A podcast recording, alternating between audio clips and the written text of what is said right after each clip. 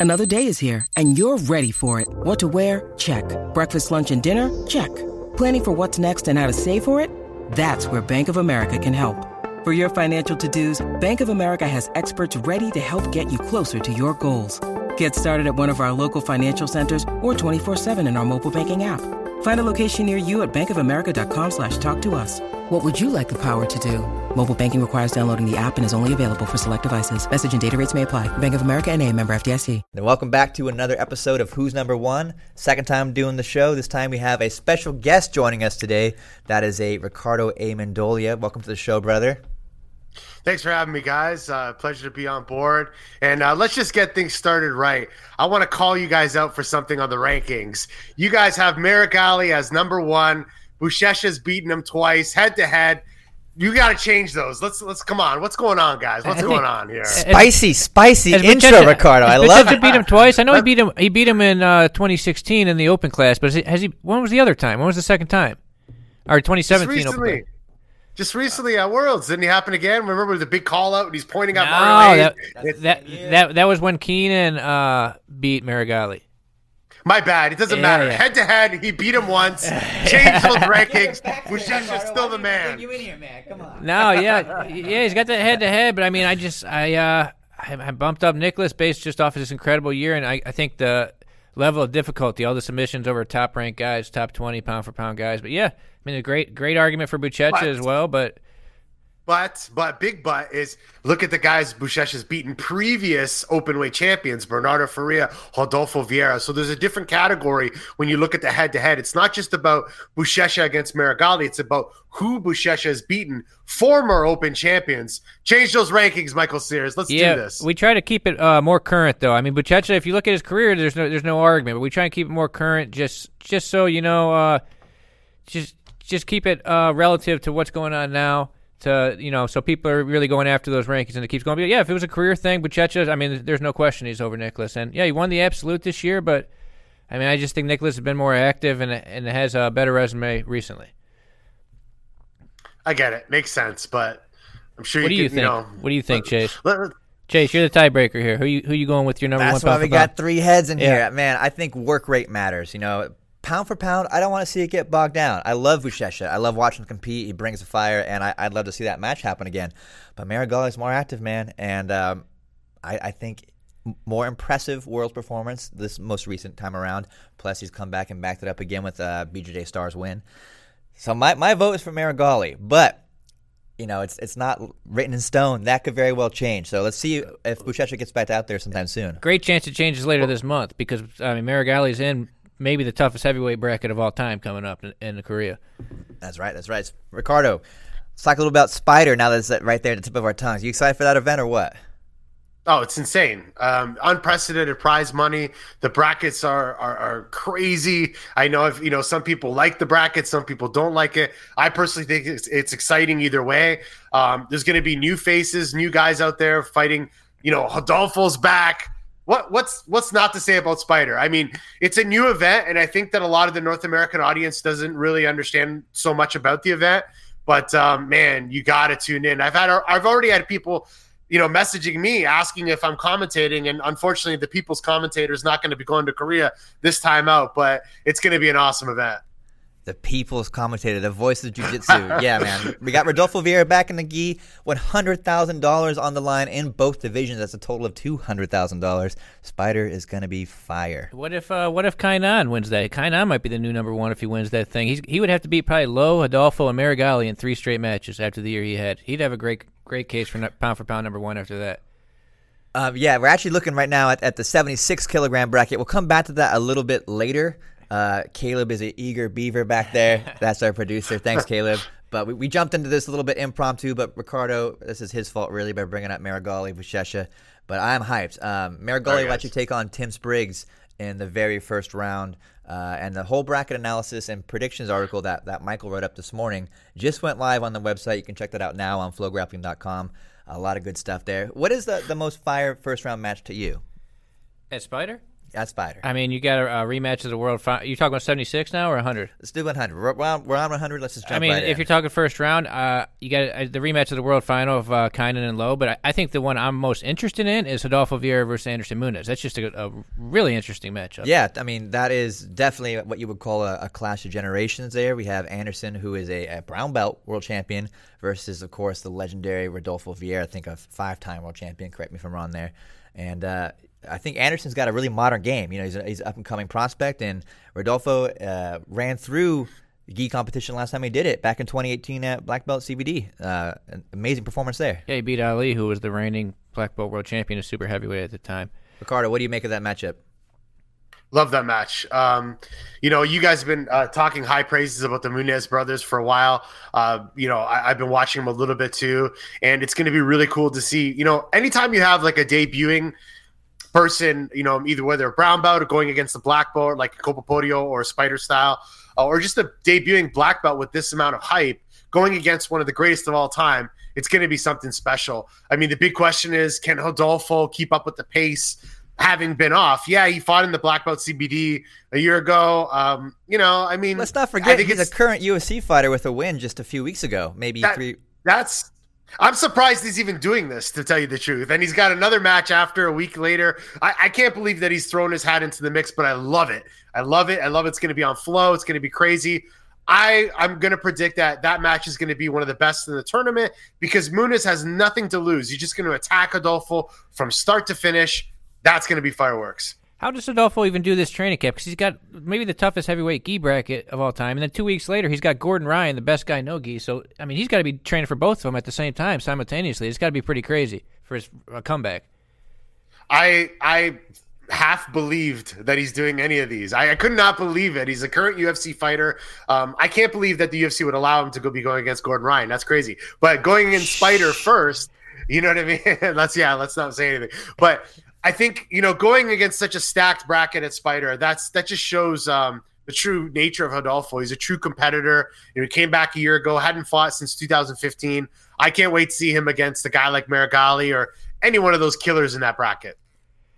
Uh, we got a shout out here in the comments. Uh, Vinicius Agudo, Vinny Agudo, uh, says you got a fire mustache. Fire emojis for your mustache right now. Thank you, Vinny. Vinny has a fire academy up there in Dallas, Texas. I would, you should go check it out if you're up in the, that area. But uh, we're getting a little bit ahead of ourselves here. Before we run away with the conversation, we have some important uh, results uh, analysis and some ranking updates that happened over the weekend. Busy weekend for jiu-jitsu, especially in the gi. Man, I have to say I was really excited to see some some gi competition come back into to the play here. Yeah, things are really getting going. We had a, a stacked uh, Long Beach Open, a lot of uh, a lot of new black belts made waves uh, this week in Long Beach and in Rio at the AJP event. And then we had some good stuff uh, and Fight to Win 130, where me and you were in Denver. Yeah, yeah. So let's jump. Let's jump right in. So I think we'll we'll cap off uh, Fight to Win 130 as the biggest result there was of course uh, Tim Spriggs beating Erberth Santos. Yeah, speaking of Spyder, there's two guys that are in there. Exactly, exactly. Erberth made a late entry into Spyder late last week with some big news there, and uh, he's in the same bracket as Tim Spriggs. And yeah, Tim looked Tim looked phenomenal out there. There's a lot of work. You know, not not so much uh, action on the ground, but definitely high work rate uh, on, on the stand up game there. I think he just pushed the pace more. He was moving forward. He was he was nothing really happened, but he was attacking more. He was attempting more takedowns, getting closer. Riccardo, what do you think about that match? I thought it was awesome. Um, you know, seeing Tim at ADCC he really kind of demonstrated like a new version of Tim Spriggs. I, I like to refer to him as Tim Spriggs 2.0. He was super aggressive submission attempts. And in this match with Erberth, I really liked how he mixed up his wrestling and his judo. Took Erberth down with kind of like a double leg towards the edge there. Was grinding, trying to do that amassa pão, trying to put the gi inside of his throat and stuff. He's a very aggressive fighter. I, I loved watching his match. I think it was a great match. And, you know, it was a last minute match. They fought before, they trained together before. So it was pretty heated. It was really cool to see. Um, Erberth Santos, you never know what you're going to get with that guy. You know what I mean? One minute he's knee barring a guy, the next match he's looks like he peed his pants or something. You don't know what's yeah. going to happen. Verbal so it's always crazy. Yeah, it's it's just you never know what match you're going to get with Erberth, but that was an exciting one. But let's see what happens if they meet in Spyder. That's the big question. Is is Erberth the old Erberth going to come back? The aggressive Erberth that everyone loves to watch and hate. Well, Erberth's going to have Calisans first. I think. I mean, it's a safe bet to think, say Erberth is going to make it to the semifinals, and then Spriggs would have to beat Meregali to, to have that rematch. But yeah. Erber, Erberth Meregali rematch is definitely something uh, I'm sure Nicholas wants back after the was that 2016 yeah, Copa Podio match? Nicholas was a brown belt at the time when Erberth beat him. Erberth tapped, what, knee barred him, I believe. Yeah, that's right. Yeah, but that's a yeah. grudge match. Those guys talk a lot of trash to each other on, on in Portuguese on Instagram comments, so that'd be a fun one to watch. Michael Liera Jr. also made his uh, Denver debut, if you want to call it that. I think we even have a clip of this back there. Um, Michael Liera came out and just smashed that fight to win. Looked looked phenomenal. Got a submission win in 30 seconds there, but not a lot of rankings movement, right, Michael? Given the the nature of the matchup. Yeah, just moved him up one. Uh, the guy, it was just a local guy that he was fighting, so it wasn't a, a, a big win, but I mean, he looked great. He looked very sharp. See here, going for the berimbolo. Great clip. I, I, love when we uh, get right in there on the action. Michael Lee actually had his car towed that morning and yeah. managed to oh, wow. come through that adversity and uh, he, come he, back with an impressive he coached, showing. He showed up, coached Pete O'Neill, and then went to the impound to get his car out in the middle of the event, and then came back to get the submission. Riccardo, have you gotten to train with uh, Michael at all? No, I, have never trained with Michael, uh, but I've been following his career since a brown belt over the years. Um, you know, I saw him compete in a lot of different organizations. I, I love watching his style. It's so technical. Uh, it's not. I mean, he could do it all. He could play points. He can go for submissions, and he's training in one of the best rooms in the world at Atos HQ. Not trying to be biased, but whatever. but you know, he's definitely he's got a you know he's got a room full of killers to train with. Um, super nice guy, very quiet guy, very humble uh, person. So always a pleasure to see him do well at the highest level. Yeah, Michael's a lot of fun to watch, man. He's got this interesting warm up that he does. I, I, put up that video of his Wim Hof breathing routine. Mm-hmm. he does all the yeah, the tense breathing routine, and uh, he got me into it. I've been doing it for three days now. Michael Michael showed me how to do it, gave, gave me the rundown, and yeah. What what happens when you're it's supposed to calm you down? You relax. What does it do? I don't know. They tell you to do it laying down so that you you don't like pass he was out. laying down. He was, he, yeah, was, he was sitting, sitting down. Up. He was on mat, so he was safe. But uh, I was watching some YouTube videos. But uh, yeah, I don't know. You just uh, some deep breathing stuff, holding your breath for a while, and uh, he's really into like yoga and like stretching, like meditation type of stuff to relax himself before uh, uh, competing, which is uh, you know a contrast to a lot of guys who like to you know get fired up and jump around and slap themselves or whatever. It's pretty interesting to watch. I think anything's better than what I what we saw Erberth do, which was sit in the darkness until yeah. like 20 minutes before. Not even 20. Match. I think like 10 minutes. They told me there's two matches left or something. I think, and he was yeah just sitting up in the bleachers in the darkness. You know, one, one of our jobs when we go to these tournaments is to is to hype up the upcoming matches, and usually that means the guy's warming up, doing something interesting like the Wim Hof breathing. Erberth wasn't doing a whole lot of interesting uh, stuff. He just kind of lording over the tournament up in the rafters. Yeah, so. and then I, I went to go film him uh, doing his warm up, and he was running the stairs, and then he just ran up the stairs and didn't come back at one point. Just walked off. Almost lost him. um, classic Erberth. Classic Erberth. Another uh, impressive showing. Maybe maybe the standout match of the night for me was, was Manuel Ribamar taking on Mauricio Oliveira. Oh, that one was crazy. It was a lot of fun. We had a lot a lot of hype coming behind uh, Manuel Oliveira, uh, excuse me, Mauricio Oliveira in that match as he's a young up and coming black belt with a lot of fire under him.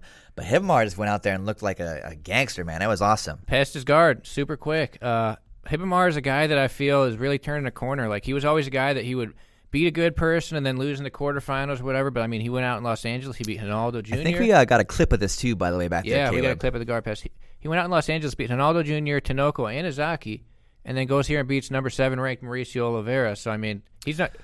Nope, him, nope, not this clip. I can see it in the queue. It's uh, Manuel Ribamar with an R though, so like Ribamar, but that that danged Portuguese gets a little tricky over there. There we go. There, there we, go. go. And uh, sorry, Michael, go on. Uh, yeah, I just, I mean, he's he's ranked number three right now. I couldn't, I, I can move him up over Izaki this week because Izaki got a uh, win in a super fight too. But I mean, he's he's banging on the door. He, I mean, he's really turning the corner and he's starting to beat top ranked guys consistently. It's really nice to watch. He's good, one of the nicest guys in jiu-jitsu. These guys were having dinner together. We, we got some pizza, or no pasta. Uh, Ribamar was was very uh, deliberate with his choice. We had family style pink sauce pasta with shrimp, chicken, and sausage, I believe, and it was awesome. but they were just like hanging out like old friends. Yeah, and uh, yeah, it was it was pretty interesting to watch that. You know, the night before they have their fight, they just go out to dinner with each other and joke around. But yeah, once they met started, they they weren't friends anymore. Ribamar went for the kill. He got that guard pass. I guess a very tough competitor, Mauricio. I mean, Mauricio is a guy who, I mean, he beat Levi, he beat Gucciari, he's beat a lot of good people already at black belt. One worlds at blue, purple, and brown. He's one of the people I'm picking to do good this year. But I mean, Ribamar, I wouldn't be surprised if Ribamar gets a major this year. Yeah, he's looking phenomenal. Uh, he just opened a school with, with his wife, Nat Shelley, another world champion black belt, down there in San Antonio, Texas. Texas Jiu Jitsu, huh? Coming up. Got some really good guys hanging out in the state. Um, it's all in the barbecue, guys. It's all in the barbecue. That's what I'm saying. That's what I'm saying. Uh, well, Ribamar got that Manaus savagery, too. Yeah. Dagestan of yeah. Brazil, yeah. Manaus. Those guys aren't playing. Yeah, you know a bit about Manaus, Hip, don't you, Riccardo? Yeah. Yeah, I actually got to train uh, the same academy that Ribamar trained in called Club Pina. Um, Mestre Pina, the guy who's the owner there. Um, Erberth actually trained a little bit there. A lot of a lot of top guys from Manaus came out of that academy. I went to Manaus in 2004, 2005, and 2006, and uh, trained there. And it's yeah, it's crazy, man. And the one thing is, is um, I always remember it was like a tight space, but like 30 black belts in the room. And uh, Mestre Pina would always say, tight space, tight technique. So his, his his theory was like if you had a huge room, people were like throwing and sweeping each other all over the room, so you really didn't have control of the scrambles. So I kind of understood it later. You know, people were bumping each other and kind of wrestling all over each other. But the theory was if you if you know somebody's behind you, you retaliate, get back up, get on top, and sweep them because you have to. Otherwise, you're just gonna smash somebody's face or something. But yeah, Manaus is crazy. Like you said, they're calling it the Dagestan of Brazil for jiu-jitsu. There's so many good guys there, so many tough guys that no one's heard about. How did you, um, you get there? That, I feel like it's yeah, not an obvious choice for a Canadian to, to end up down in Manaus as a, as a blue belt. What were you What were you doing? What was going on in your life that landed you in Manaus? Yeah, so it was uh, 2004. Um, I was just dating my wife. It was my girlfriend at the time, and uh, she's from Manaus. So she'd actually trained at Jacare's Academy for a little bit, some other gyms there. So I went to Rio to go watch the World Championships for, and then I did like a training camp a little bit before that. I went to Rio, watch the Worlds, and then I went to visit her and her family in Manaus. And then there wasn't really much to do other than just train jiu-jitsu and like go bowling or something at night. So I got to train jiu-jitsu a lot in the day. Um, you know, it was it was really cool experience, super tough training. Uh, I got to actually compete out there. I don't want to get into that. I don't end up sounding like Al Bundy out here, but uh, You know, Go ahead, I was the only. I was the only Canadian to win the Copa Osvaldo Alves back Copa in the Osvaldo. day. But... Oh, legendary Osvaldo Alves, yeah. Pete the Greek, yeah, big fan yeah. of Osvaldo That's Alves. It. That's uh, it. Yeah, that's it. Uh, weird. Ribamar and uh, Erberth were actually roommates out there in Denver, and they were talking about. Uh, or, or Ribamar was telling us how they trained together when they're like orange belts or something at uh, Master Pinas. Yeah, it's funny. I've been to a lot of gyms, and um, I'll start looking at pictures of where the academy owners, like Alex Martin's, another guy that came from there. I was visiting his gym years ago when he was still a Paragon, and I'm looking. I'm like, man, this gym looks familiar. And then coincidentally, he was like, yeah, I trained at Pina, and you know, you meet a lot of guys from that place, but very, very tough environment for sure. Uh, one FC champion, Bibiano Fernandes, is from there. Uh, Carlos Orlando Vieira, just a ton of tough guys. Definitely, uh, we're trying to figure out a way to end up down there in Manaus, but uh, we've even been discouraged by some some Brazilians uh, that are from the area or from Rio at least. They're like, you don't want to go to Manaus. Go back to Rio. They're like, Manaus is too gnarly. Don't go there. You better be careful. You're gonna go down there and get married like me, Riccardo, and how. That, yeah. You know, may, that's why I got this job. But half half well, of the that, grappling with, content teams married to Brazilians.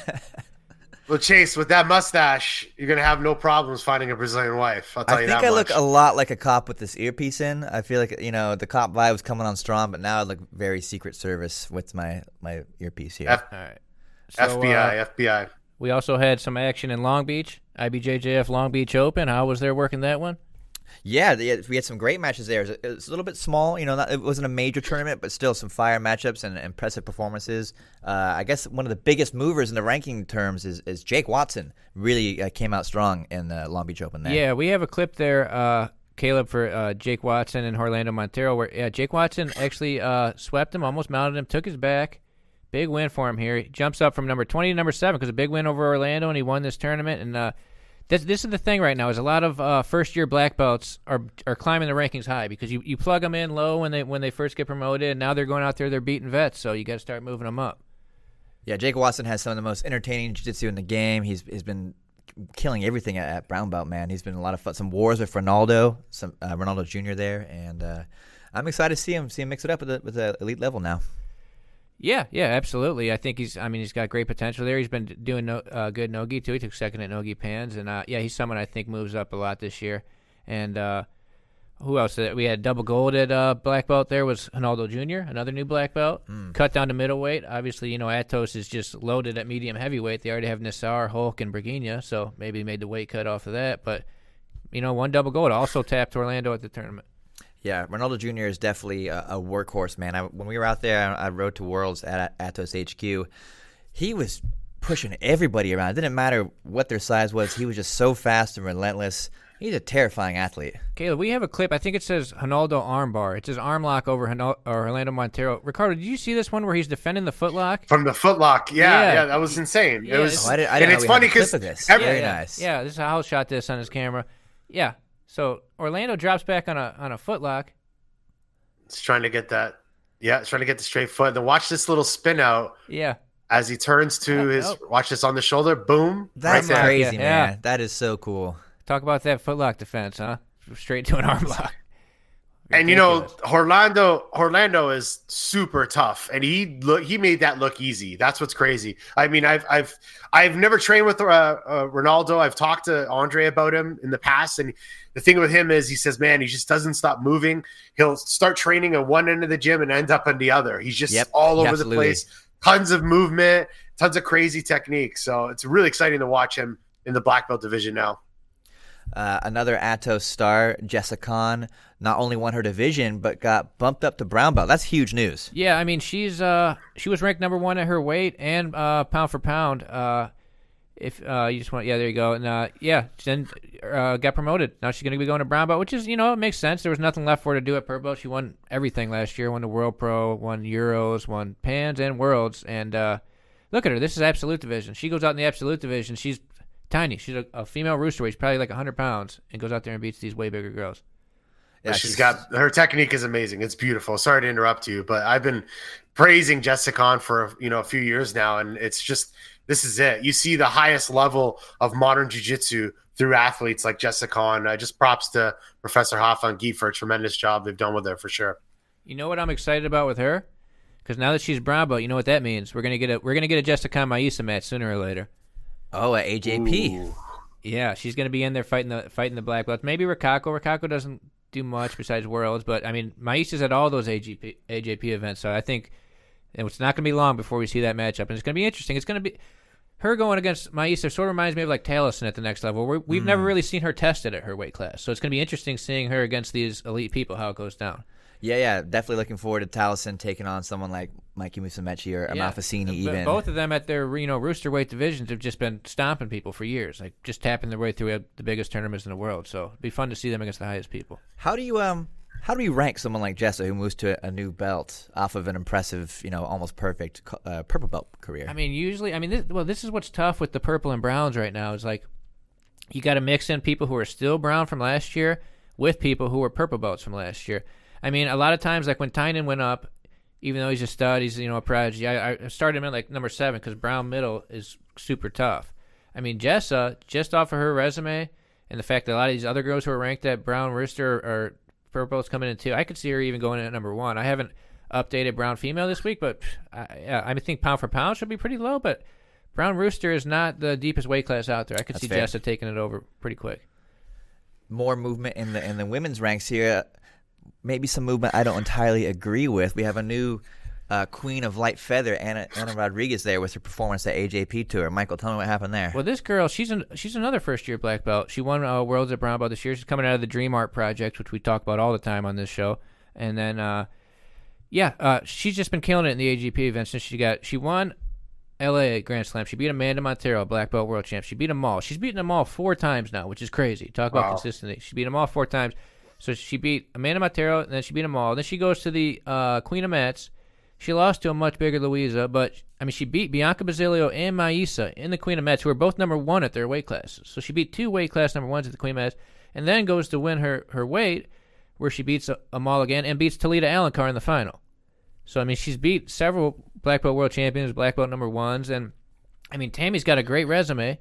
You took the words right out of my mouth. Yeah. Tammy Musumeci, current world champion, Is it enough to, to upset her from the number one spot? I think you, you got to start knocking people off sooner or later. We got to keep them current. But I mean, yeah, Tammy. You look at Tammy's run at the world. She beat three world champs. She beat Toledo. She beat Jezreel, and she beat Amanda. That's exactly what I'm saying. But uh, I'm looking at I'm looking at Anna Rodriguez's resume where she has also beat Amanda and Toledo. She beat two of those three, and then so she uh, Tammy's got the Jezreel win. But then Amanda throwing the four mall wins. You got Bianca Basilio's a big win. Mayssa's a big win. I mean, yeah, I, I just Anna Rodriguez has been on a tear. It'll be fun to see how she does this year in her first year at black belt. Uh, there's no denying that Anna is an incredible competitor. She's training now out of that Dream Art project, uh, the, the thing that Alliance has going there with the Zaki Bahayans. Uh, they seem to really making strides as far as competition success there. Yeah, I mean, basically, like probably like a quarter of the number ones at uh, Purple and Brown Belt, it seems like, are uh, Dream Art people. They got a, a, they were stacked last year, and then they went out. They had you know application process, and more athletes came down there, and now they got got even more people. They got a ridiculous amount of talent. I think they they just rented a bus and took like 30 athletes to the to the Rio Grand Slam from Sao Paulo. Wow. Riccardo, have you seen so anything like that before? No, I mean, uh, from what I understand, I think that they have a Dream Art in Manaus too, right, Michael? Yeah, um, Michael, Mike, Mikael Galvao, Mikael Galvao, uh, Melqui Galvao is running it now, so that's like going to be their their farm system, sort of, I believe. Yeah, I mean, I think that we've seen a lot of the top teams have very professional atmospheres for their students, but nothing like this. Uh, from what Howell and you've been saying, um, they're providing everything for the athletes. They're taking it really professionally, you know, providing them English lessons and uh, personal trainers and all sorts of stuff. So that I think stuff like that's going to really take jujitsu to the next level. And all of the athletes that are in the Dream Art projects, um, they're all very talented. You know, that Mikael Galvao kid kids. Crazy. That's scary. That's insane. I mean, he's. I don't know if you guys know or the listeners know too much about him. Blue belt, and he actually in Manaus he uh, caused a lot of controversy because he called he called out black belts and said, "I want to compete against black belts," and not too many people wanted to do it because you know you have a lot to lose. You lose against the blue belt kid, but uh, one guy did. He was uh, I forget his name. He was from Club Pina, super tough guy. Saw him compete at the AJP tour in Rio last year, and not only did Galvao uh, beat him, but he arm locked him. So I mean, this kid is it's insane, you know. And uh, he has a lot of big wins against a lot of the top juveniles from blue and purple belt. So just keep your eye on this kid if you don't know him about him already. Yeah, about about half of the original Dream Art team from last season was actually Manaus people, Manauaras, whatever they call them. They had moved down to Sao Paulo. But yeah, you look at you, know, you got Ma- Mikael Galvao, you got another kid up there in Manaus at Melky Vasco, Diogo Diogo Reis, who they both did double Grand Slams. They're teammates, right? Yeah, they, they both did double Grand Slams in uh, juvenile last year. And then you got the Muniz brothers. You got Anna Rodriguez. You got uh, Hui Alves, won the Blue Belt Open class last year. Uh, Anderson Diaz, number one at Purple Middle. Lucas Gilberto, number one at Brown Middle. They got a crazy crew of uh, kids down there. Yeah, it's just and and sorry to interrupt, and it's it's funny because how long has this project been open? Less a year, a year, like a year, yeah, maybe less than a year. So in one year, look at all the results they have. Numbers don't lie. You know what I mean? They're doing the right thing. Um, they're putting the athletes in the right environment. They're, you know, they're they're looking at the best prospects for the project. And yeah, it's insane where they're going to be in a couple years from now. I think it's worth noting um, that we've mentioned it before, but they're not just providing jujitsu training. You know, they're providing physical therapy, education. Those kids are learning English. Yeah. You know, it's it's really building up a, a program for success, and it's not it's not taking kids out of maybe you know an environment where they could learn other skills that they're actually maybe in a better environment than ever before so it's really really impressive yeah we're going to have a few of them actually on our who's number one event that's going to be coming up uh, sometime early 2020 before pans i've already been just uh, in communication with the team i think Mikael Galvao, i think eric muniz i think I think a few of their guys are going to be coming up from brazil to do that event so it's going to be pretty cool that's right guys so if you weren't watching the show last week um, we're going to have our own event. It's called Who's Number One. And as you might guess, that's related to the rankings. We're going to pit elite level uh, up and coming you know competitors, color belts, against one another. Find out who's the best. We're talking number four versus number five, number three versus number one, and it's just to, to get these matches that we're all dying to see. Yeah, give these young guys some shine. You know, help them grow their name. Uh, put on a cool event for us. All, all good for everybody all around. The show should be headlined by maybe one or two elite level black belt matches. We're still putting those together but we're targeting. Looks like we're targeting pre-pans. Pre-pans in Southern California. So that's that we're inching our way along. You may have seen on our Instagram yesterday that Seth Daniels will be help, helping us out with the production of the event. Always good to have Seth involved. Keeps keeps things exciting. Yeah, team no sleep. You saw how they did. They do it at Fight to Win. How they did it at ADCC. It's great to have those guys on your side. So it should be a, a lot of fun. Ricard, are you excited for who's number one? Oh, I can't Better be on wait. Uh, yeah, no, I mean, I saw the. I I never really. I'm not a big wrestling fan. I just I didn't come from that uh, sport. So uh, I saw who's number one wrestling a few years ago on Flow, and I was like, oh my god, what is this? So I always wanted something like that for Jiu Jitsu. I thought it was such a cool concept, and uh, I'm excited to see this. I can't wait to see what super fights we put on the top. I heard some things. I heard some things. I won't say. I won't mention names, but could be exciting. That's all I'm gonna say. I believe the People's Commentator is going to be down there in San Diego for this one. I think they're calling you into action. I volunteer to go to San Diego anytime.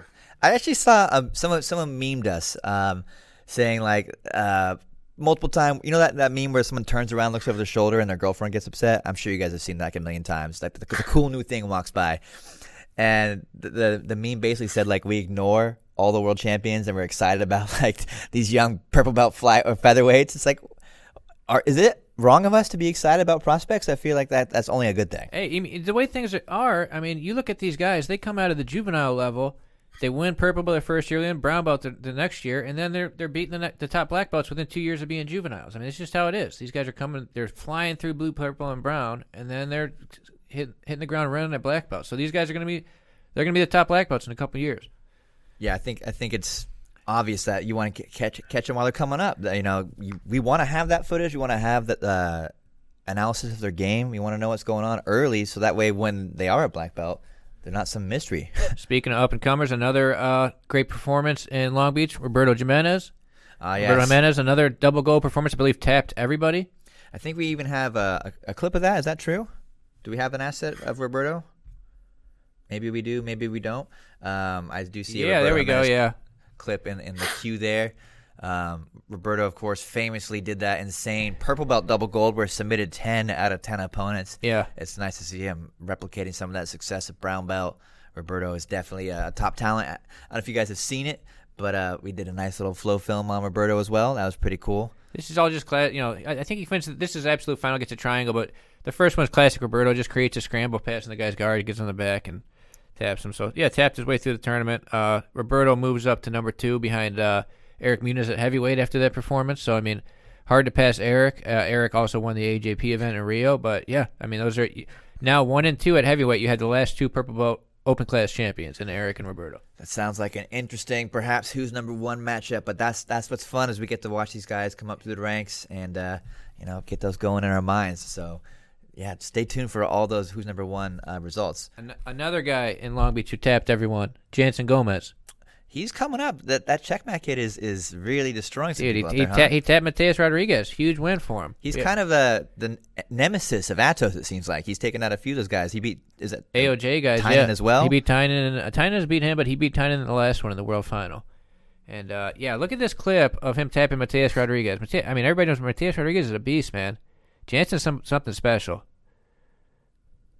Yeah, Jansen and his brother, uh, it's just amazing competitors. Yeah, they look at that. actually orig- back take. originally from, uh, originally training with Ricardo Getting Vieira. closer in there. I couldn't quite his- see what happened, but man, he had a lot of time on the clock left too. There was five minutes left in that match. Yeah, it happened pretty quick. so Yeah, they're they're fight zone guys, right? Cantagalo They guys. originally fights. Yeah, they're originally fight zone guys. Uh, Ricardo used to have a uh, Ricardo used to have a project in the slum there, and they're originally from that project. But uh, yeah, they're amazing.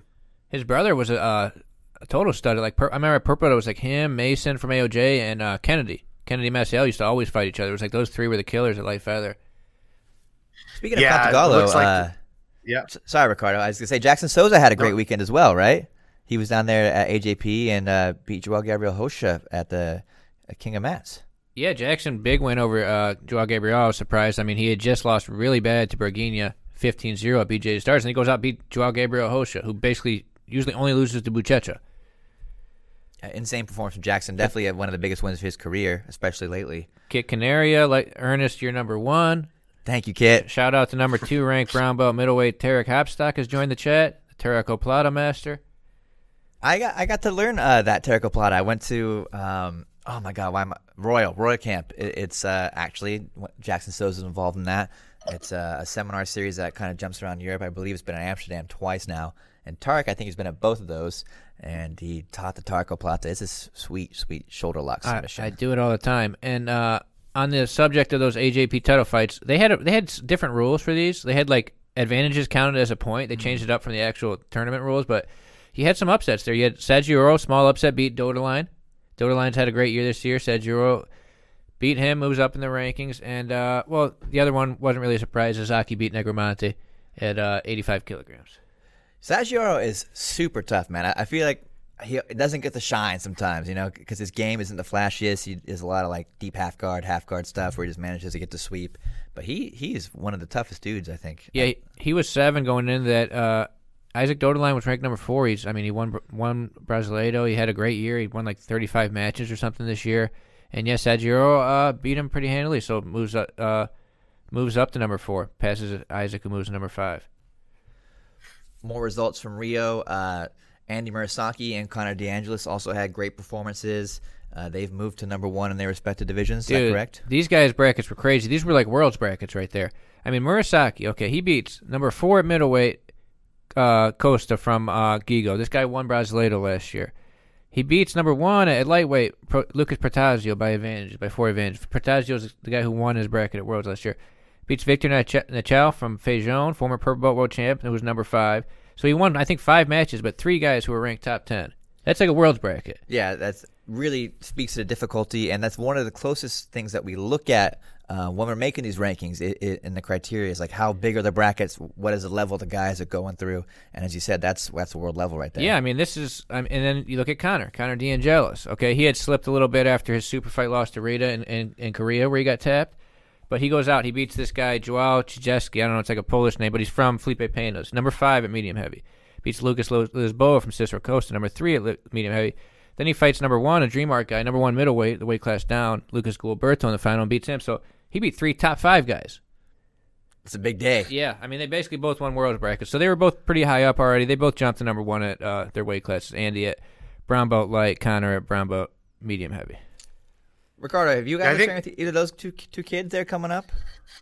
No, I mean, uh, I think that they're kind of uh, past the days when I went to visit Atos in the past. You know, I haven't really got a chance to train with them. But I was just gonna say, here in Rio has, you know, there's so many, so many ta- the upper belt divisions that we people don't even know about. Like I know that Bianca Basilio was saying she had almost like 14 to 16 fighters in her division alone.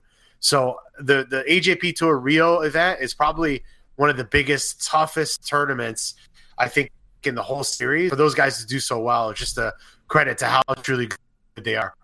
You actually did a, a little breakdown there of Bianca Basilio's footlock. I think we have um, a clip of that as well. Let's talk about that. Let's preview it. It's not the whole clip here, Riccardo, but what what were you doing when you when you made this? What were you looking at? Well, I've been really trying to study how she, you know, does this footlock because she's been winning with this like almost every event. And I was talking to her the other day. She told me that at Pans in 2017, she almost won every single match with the footlock. They call it the Botinha in Brazil. And I just wanted to kind of, you know, show how she does the footlock a little bit differently. Maybe like the Nogi guys, one of her guys, and, and Craig Jones. And it's a different position. Of course, she uses the lapel with one as opposed to like grabbing both hands. So she plays a different game, and she she kind of jumbles together uh, submission attempts with sweeps. It's a really cool. I'm trying to play that a little bit at my academy, teaching some of the guys. So it was really cool. I got to dissect it for you guys, and I get to apply it in the academy where I train and teach as well. But it's a really good position, and she's just so good at it. Well, in Rio, she just got Luiza Monteiro with another one. Second time she's hit Lu- Luiza Monteiro with a Botinha footlock. Yeah, she she did it at World Pro. I know that it was a bit of a controversy of how the knee turned out the direction Luiza turned, but man, she's vicious with it. It doesn't matter if it's you know uh, illegal technique or not. Like she's tapping girls out, and that's that's kind of rare to see sometimes. You know, we I'd rather see somebody what I like to call submission hunter just go after it like she does than just go there and just kind of play points, which is tough, which is hard. You know, no no no discredit to that, but it's more it's always more exciting to see the submission hunters compete. And Bianca is just without a doubt one of the best there is. Yeah, she got well. She got Ffion with it at Worlds. She got Anna Schmidt at Yep. BJJ Stars. Anna Schmidt, the girl who just beat her in the World Final. She, she's tapping really good girls with this footlock all over the place. Bianca's Yeah, a and she's got she's got several different entries that she does from it. If she's on top, she falls back into it. She sets it up from De La Riva. She sets it up from single single leg X. She's got a whole little system that I've been kind of studying on my own end. So very very cool to see. And you know, she probably I would love to get. You know, Sears, this is your job. You're the stats guy. Let's Yeah. find out how many footlocks she's had in the last two years since she debate, debuted at black belt. in the last two years. All right, yeah, or I, I can since figure, she's debuted in general. No, it's been like three. Yeah, yeah. I could probably get into that. I could look it up. Uh, I mean, she competes so much; it's going to be hard because like she does stuff. She wins like she won BJJ Stars and she went did like a local like Naga equivalent tournament the next day. She just pops. Yeah. She just rolls All the up. time. Yeah, yeah. She she just yeah just shows up and does everything. She shows up, she breaks legs, and she has a big smile on her face. That's why she's Yeah, one of my yeah, favorite these girls are competitors. That's the scariest part of this whole thing. These Yeah. girls are uh, limping uh, off the mat and she's just you know got her big smile and walking around. Yeah, it's it's epic every time. and, and what's funny is I said it in the video. It's more often than not when you see her arm being raised in victory, you don't see her opponent because she's in the medic room or something. She's getting her leg looked after. It's always Bianca by herself with a big smile, like, ah, I won, I'm happy, but I just broke someone's leg. Yeah, yeah. Um, viewers out there, I'm putting a, I'm putting a poll to you. Do you think Riccardo should do his breakdowns in the Batman voice or his normal voice? Because Riccardo's got like a really nice, deep, husky voice that he can do sometimes for his preview videos. I think we should bring that back. Who are you gonna do next? I will. Be- no, I've been I've been thinking about the Batman voice a little bit, but I'm, I'm just you know I'm thinking about doing like a Botinha uh, study overall, looking at a bunch of guys like Kavaka, you know, Basilio. I have some other BJJ Felipe history Andrew. products that I'm really Oh yeah, got yeah. him in there. I also I also got a really good um, backlog of footage of the Bravo choke when it first came out, stuff that I recorded myself. So stay tuned for that. You one. talking about, the like, the- history of the- the Bravo choke? Talking about like the Guy Bravo with the lapel, or like when they call the Darsa Bravo sometimes. The Guy Bravo lapel. Yeah, yeah. made famous by Leo Vieira and Shaolin 2001 BJJ history video on that coming soon. Very nice. Yeah. By the way, guys, Riccardo's got a fire uh, YouTube channel where a lot of these old archived matches you can't see anywhere else can be found. Riccardo, what's that written out as? Riccardo Ammendolia BJJ. Riccardo Ammendolia, BJJ, go there, subscribe. Appreciate the plug, guys, and uh, you know I do some of my own little uh, you know analyzing and stuff like that. But I have a lot of archive stuff that I've collected over the years. So trying to you know trying to educate the younger viewers on some of the history of the sport. Lot of Asian guys, when I see them at tournaments, they come up to me and they're like, "Man, I love those history videos. I love when you talk about the ocean." So you know, hopefully, some of the new guys appreciate that as well. It's definitely fun for us. You know, I'm definitely of the Nutella generation. I'm a, I'm a newer newer uh, representative of jiu-jitsu, so it's good to have some some of the old guys tell me what's up. Hey Rick, so uh, before you got to go, I know you got to cut out soon. What do you think? We got a crazy match coming up. One th- fight to win 131. Ty Ty Rotolo and Wagner Rocha. What do you think about this thing? Oh man, I don't know what to think. I'll, but I, the, the, what I do think about this match is that Wagner is is a very aggressive man. But Ty's jujitsu, Ty's jujitsu is very aggressive. So even though he might not be, you know, mean and nasty as Wagner, it's aggressive. So what I see happening is he's going to take it to Wagner. He's going to go in unintimidated, and Wagner's going to he's going to give him a little check. He's going to say, "All right, son, you're in a fight bit. now." Well, you know, he could give him a little something, something smack in the face, and say, Yeah. "All right, this is fight to win. Welcome to my territory." But I can't wait to see this. Um, you know, huge props to Wagner for stepping up. Not a Yeah. lot of guys want to take People that match, especially yeah, especially after ADCC. Not just how technical, but he freaking almost broke Miyao's knee there. Did you see that? Yeah, What? You know what I mean? Like, so people like a lot of competitors they don't want to fight Rotolo because of the reputation thing, losing to a you know a lower belt. But also, I mean, the guy is so good. His technical ability is amazing. Well- Been watching them, him and his brother, since they're kids, and it's insane. I see. I remember seeing a video him doing six or six old doing berimbolos and diapers and stuff. Yeah. It's crazy. everybody on everybody at Atos is really high on those guys. They just talk about them like they're unbeatable. And uh, yeah, I mean, th- the funny thing is that the matchup is against Wagner, who's like one of the I don't want to. Yeah, I'll just say one of the dirtiest guys out there. I feel he's he's he Aw, really come on. He really just- he's just aggressive. really really Dirty's rough mean. aggressive guy. I mean, if he puts his hand over Ty's mouth, I'm going to call the cops. I don't. yeah. Listen, listen. There's there's a difference between dirty and aggressive. He's aggressive. yeah. He pushes the boundary. He, a he, he little likes to get in guys' heads. He, he hits the little like Yeah, you know. palm strike to the chest, and it works for him. Everybody except JT lets him, gets gets frustrated by it. Yeah, JT's the only guy that I've seen uh, compete against Wagner that is just laser focused, doesn't affect him at all. So it's I can't wait to see that match. And you know, the cool thing is Rotolo can go to JT and ask for advice on how to beat Wagner. So it's going to be interesting. But you know, we talk about the aggressiveness, we talk about maybe the dirtiness of Wagner. Wagner is one of the most skilled grapplers on the planet. The first time I ever saw the the 2010 ADCC North American Trials in New Jersey. I couldn't. I didn't even know what was going on. So that, you know, the guy has got really, really slick technique, training with some of the best at fight sport, and he's been around for a while. So, I mean, the question is, what new technique can a Rotolo brother to show? We'll find out. That's right. That's this weekend at Fight to Win 131. It's uh, out there in Richmond, California. That's a great card, actually. We also have some other uh, badass matches there. We have Murillo Santana. will be taking on Josh Hinger. And Edwin Najmi versus Jaime Canuto in the gi. Some Yeah. fun stuff there. Riccardo, you got to cut out now, or are you good? Yeah, guys, thank you so much for having me. I got to cut out. I got to go teach jujitsu no-gi class. I'm going to be thinking about Rotolo and Wagner as I teach, trying to, you know, emulate some of the positions there as, as humbly as I can. But thanks so much for having me, guys. I'll see you guys next week. Hopefully you have me back on. No, yeah, you're a regular now. You're you're part of the. You cr- made the cut, You're part of the crew. Yeah, I love having you here. Thanks for coming. Uh, thanks for coming on, Riccardo. All right, guys. See you guys next week.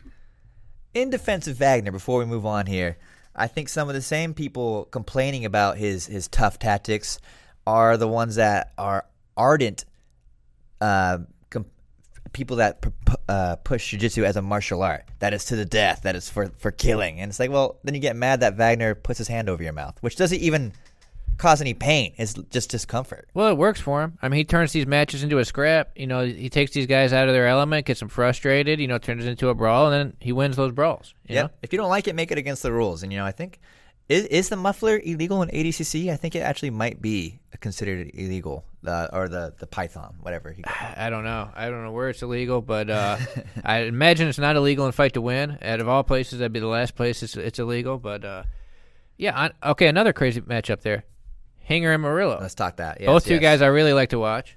That's number six uh, ranked Murillo Santana, leader of Unity Jiu Jitsu, taking on Josh Hinger, number three ranked uh, Atos All Star athlete there. Yeah, I got to change those Nogi rankings. Shout out to uh, Felipe uh, Philippe Pomaski, won uh, Nogi Europeans, and uh, I got to move him up. He beat Murillo there, and uh, he's been messing me for a couple weeks to change those Nogi rankings. I got to get on it. But this is a rematch. Murillo, do you remember Armin guillotined Hinger a couple years ago at Nogi World? This is like 2016 no yeah, yeah, something like that. Yeah, he basically Okay. hit Hinger with his own move, and uh, it's it's a, it's an interesting matchup, right? Because, well, I mean, Josh always going for the fin- finish. He's getting to that chin strap and going for the finish. Murillo's got a great nogi game. He's got the great X guard, reverse close guard, reverse de la Riva. I mean, great pass. They're both great on top. Uh, I, I don't know. I, I think they might wrestle a little bit. I, I think both these guys are going to want to be on top in this match.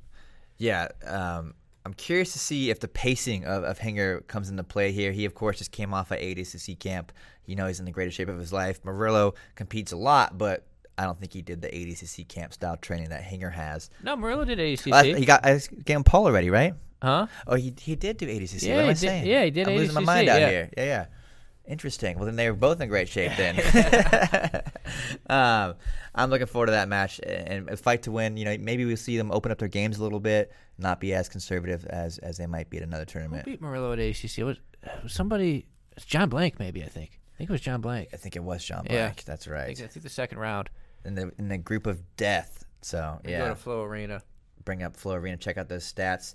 But moving on here to the uh, next match from Fight to Win that we're very excited about is that uh, Edwin Najmi Jaime Canuto match. That's in the gi, and um, Jaime Canuto has been spending some time down in Fight Sports though, doing a lot of nogi training. It looks like. Yeah, I was told he was down there for his uh, Nogi Worlds camp, but I mean, Edwin, uh, Seth told us yesterday for Spyder reasons he want, wants a gi match right now. Obviously, you know he's fighting for a hundred grand out there in Korea, so wants a gi match. And I mean, these this is this is an exciting gi match.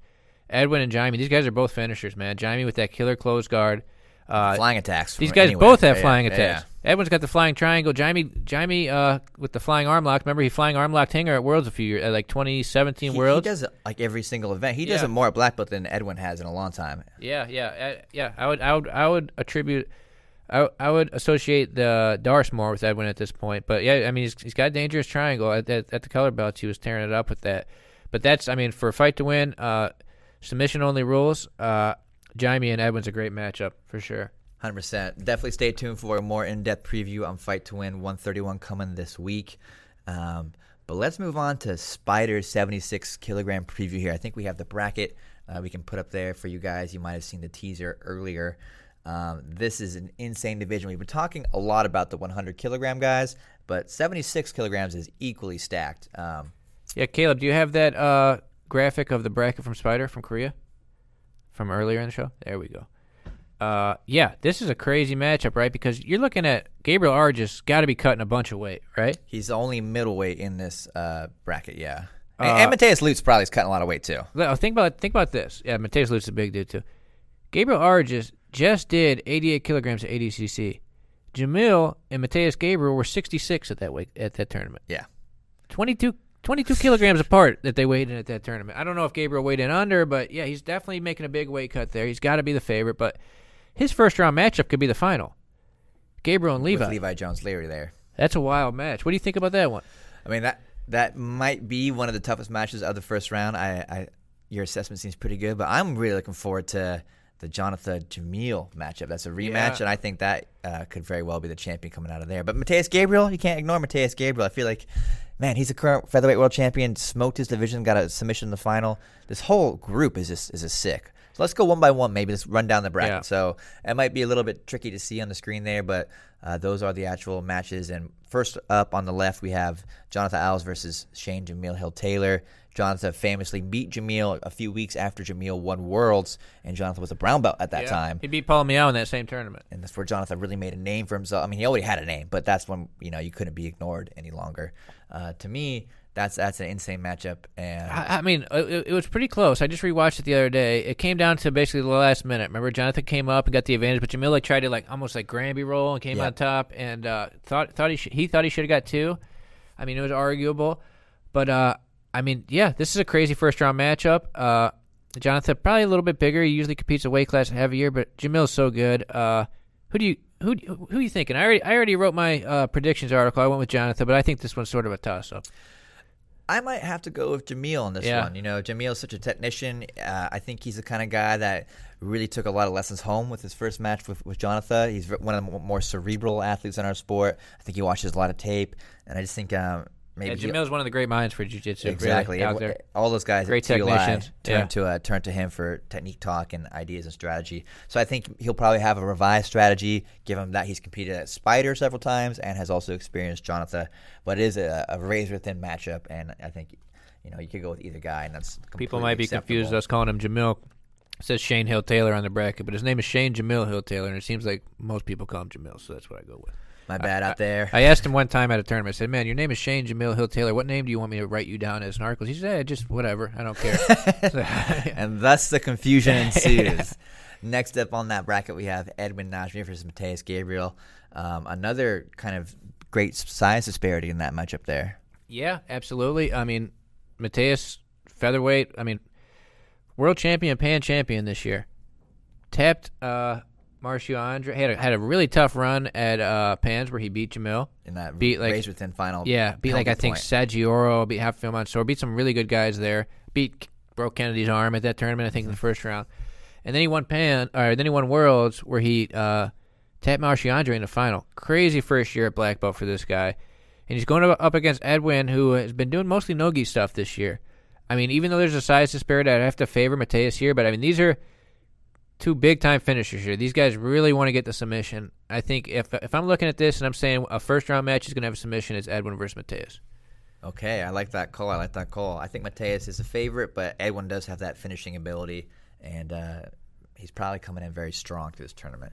Uh, but we talked a little bit about this earlier. I, I'm, I think this might, might be my favorite match of the first round. That's Levi Jones Leary versus Gabriel Arges. Two of the probably best Berimbolo artists. Maybe Jamil might be up there as well as one of the best. But uh, these guys, Gabriel You- Arges you mean has like, Jonathan.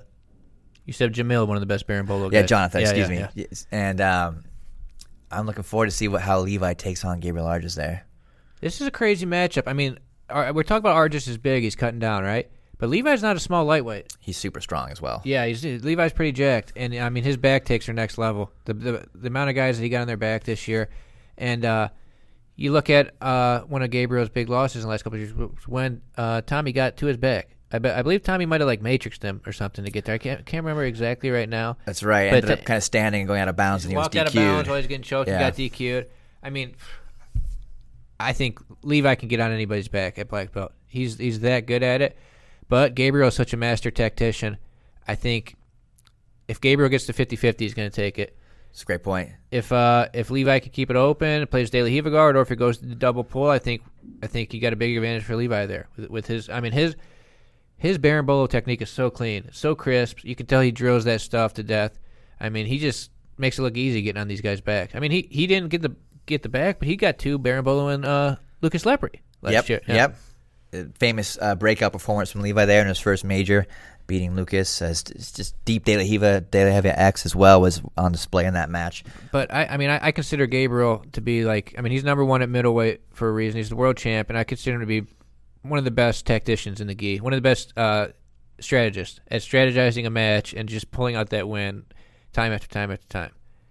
Moving on to the final match of the first round, we have Mateus Lutz, uh, the only brown belt in this division, taking on Insung Jang. What does Mateus got to do to get his black belt, man? He's been Yeah, elite he's- for a long time. I He's feel been like. a brown belt for a while. uh, this this is the the part of the bracket that doesn't really make sense to me, but that's how it gets a Spyder. They just do what they want. They don't. Uh, there's no rhyme or reason to it, really. I think Jonathan or Jamil or Arges or Levi would have been ranked higher than both of these. guys. Actually, I think these are probably the bottom two seeds, in my opinion, and they get to fight each other first round. So whoever wins there is going to have the tough task of the Levi Arges winner. But I think you got to favor Mateus Lutz. Mateus Lutz, uh, he should be a little bit bigger. He's, I mean, he's a beast. Uh, these guys are both Spyder veterans, though, and uh, Insung does have the home field advantage. You know, travel is real, and Yeah. they're going a long way over to Korea, so that could come Insung beat. AJ at this event. Remember That's right. when he was a brown belt? He got a, he got an extra stripe. He got an extra stripe on his brown belt after beating AJ. I believe. Oh man. Yeah. Uh, either way, Spider is shaping up to be, as you guys can probably tell, one of our most uh, exciting events of the fall. That's going to happen November 23rd from Seoul, Korea. For our viewers back in the States, that's actually going to be Friday night, November 22nd. I'll be on the ground with uh, our friend Ryan Smith, bringing you all the inside access and coverage there. We'll be out there in Korea for several days, I think uh, three full days, maybe even before the event starts. So you'll see a lot of cool behind the scenes stuff there. Yeah, um, I'm jealous that you're going to go on that trip. I want to go to Korea. But uh, quick before before we get, we're got three minutes left. We got a few things to run through here. Upcoming uh, events on Flow Grappling. BJ Fanatics. It's a great event. Nogi submission only. November 15th. We're going to be streaming it. Gordon Ryan's going to be there. I love that Gordon's staying busy. Yeah, Gordon Ryan's gonna. This was this is submission only, Nogi EBI overtime. Uh, the cash prize, BJ Fanatics guys are running it, like, promising uh, uh, instructional deals to people. Gordon, you got Hulk and Trator, the guys he beat in the semifinals and finals at ADCC. Tex Johnson, Dante Leon, Kyle Bame, who's pretty hot right now. Jonatas Gracie, you got uh, Keith Krikorian. I see John Combs in there, but we saw him in Denver. He's got a knee problem. I don't, I don't think he'll yeah, be yeah, there. he might not be on. Either way, stat bracket. You know, you got to favor Gordon, but anything could happen We'll, in the tournament. we'll get into that one a little deeper next week. Grapple Fest. also uh, happening November 23rd. the same day as Spyder, but I mean they're on different parts of the world, so you can probably watch them both. Mm-hmm. Uh, Craig Jones versus Adam Wardzinski, main event, crazy one. Title is on the line there, I believe. Yeah, I mean uh, obviously Craig killed at ACC. Adam went one and one, but he just recently won Nogi Euros. Both Rotolo brothers are there. Uh, I believe Ty is fighting Halpin, Thomas Halpin, Mm-hmm. and uh, Cade is fighting a guy from Absolute MMA. I cannot remember the name right now. Dante Leon and Marcio Andre are going to fight there. So three big time uh, Nogi matches. That's actually an 85 kilogram match. Marcio Andre's. What? Yeah, yeah, yeah, I was gonna say that's kind of a tough Marcio- match for Marcio, but he's, he's yeah. Packing on some pounds there. yeah. He's been lifting weights or just, Holiday just diet. eating a lot. I don't know. Yeah. Uh, after that, maybe one of the biggest matches of the year. Third Coast Grappling, Gordon Ryan and Rodolfo Vieira. December 7th, coming out of Houston, Texas at a Third Coast Grappling. That is going to be fire. Maybe the match of the year. All eyes, of course, on Gordon. Like we said, it's crazy. Adolf- Rodolfo's doing a gi tournament at Spyder. Two weeks later, he's fighting the best guy in the world, no gi. Uh, so I don't know how he's preparing for that. He's just, just gi and no gi training at the same time. Hamilo and Jake Shields, no gi match there, sort of interesting. Another Edwin match. Edwin's involved in everything that we're talking about. Edwin's fighting Durinho in the gi there. Durinho's staying busy too, man. I Yeah. saw he was in New York training with Gordon, then he's just over at AOJ today. I don't know what he's going on in his life, but he's training a lot of jiu-jitsu. So tune in next week. We'll break down these events a little bit uh, more in depth. And uh, yeah, that's basically it for today, huh? Thanks for watching Who's Number One. Chase and Michael. We'll see you guys next week, 11 a.m. EST, every Wednesday. And have a good rest of your Wednesday, folks.